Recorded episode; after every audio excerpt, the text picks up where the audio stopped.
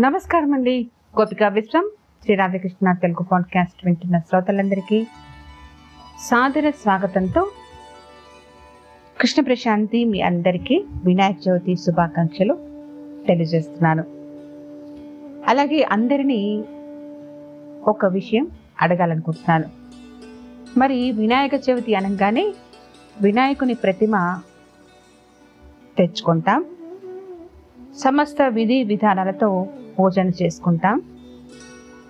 గణేషుణ్ణి మన ఇళ్ళలోకి ఆహ్వానించేసి మన ఇల్లంతా కూడా శుభకరంగా జీవితం అంతా కొనసాగాలని తలపిస్తూ కోరుకుంటూ ఆయనకి ఇష్టమైన పదార్థాలన్నీ వండి పెట్టి సరైన రీతిలో అన్నీ కూడా సమర్పించి మనతో పాటు మన హృదయాన్ని కూడా ఆయనకి అర్పిస్తూ గణపతిని వేడుకుంటాం. ఎటువంటి విఘ్నాలు లేకుండా తలపెట్టిన ప్రతి కార్యము శుభప్రదంగా సంపూర్ణంగా పూర్తి కావాలని కోరుకుంటూ ప్రతి ఒక్కరి జీవితాల్లో శుభము లాభము చేకూరాలని వినాయకుణ్ణి కోరుకుంటూ ప్రార్థిస్తాం పూజిస్తాం. అయితే మరి వినాయకుణ్ణి ప్రతిమ తెచ్చే ముందు మనం మట్టి వినాయకుణ్ణి ఎందుకు పూజించాలి అనేది ఎప్పుడైనా ఆలోచించారా? మరి ఇవాళ వీటిపైన కొన్ని విషయాలు మాట్లాడుకుందాం. మరి మట్టిలోంచే సకల ప్రాణులు సంపదలు వచ్చాయని అంటుంటారు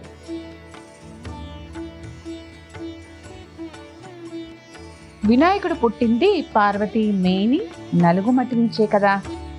అందుకే కదా ఆయన విగ్రహాన్ని కూడా మట్టితోనే చేయాలి అనుకుంటాం. మట్టి వినాయకుడిని పూజించాలి. అయితే మట్టి వినాయకుడిని పూజించడం అంటే మన ప్రకృతిని పూజిస్తున్నట్టే.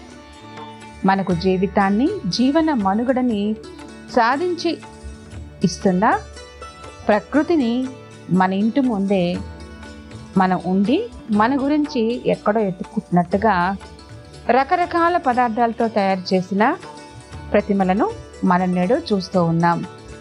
అయితే మనకు దొరికిన ఈ మంచి అవకాశాన్ని వినియోగించుకుంటూ మట్టి వినాయకుడితోనే గనక పూజిస్తే ఎటువంటి విధంగా మనకి లాభం చేకూరుతుందో ఒకసారి ఆలోచించండి.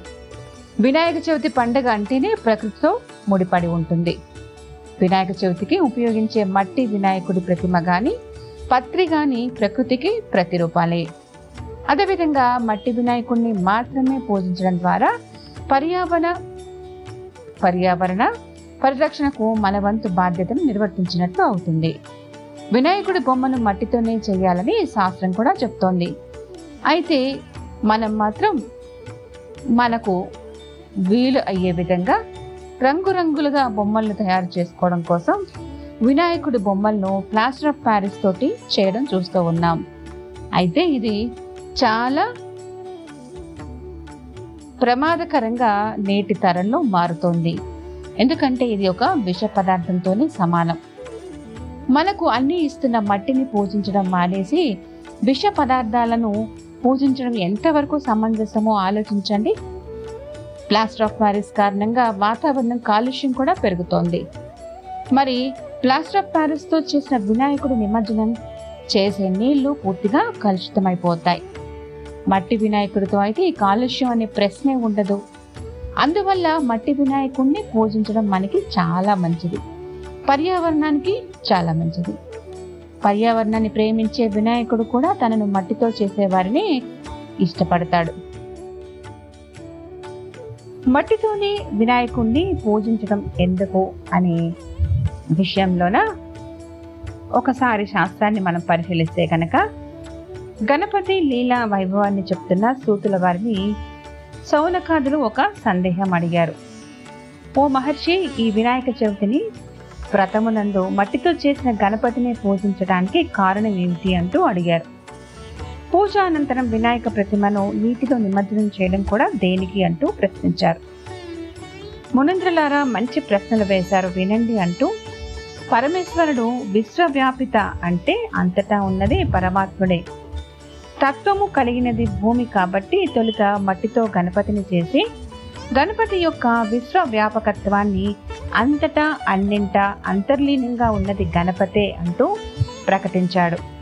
విశ్వవ్యాపకతను కలిగి ఉన్నది ప్రకృతి స్వరూపమైన మట్టి ఒక్కటే. దాని నుండి సకల జీవులు సృష్టించబడతాయి. దాని నుండి లభించే పోషక పదార్థాల ద్వారానే సర్వజీవులు పోషించబడుతున్నాయి. చివరకు సర్వజీవులు మట్టిలోనే లయమవుతాయి. ఇదే సృష్టి రహస్యం. ఇదే పరబ్రహ్మ తత్వం.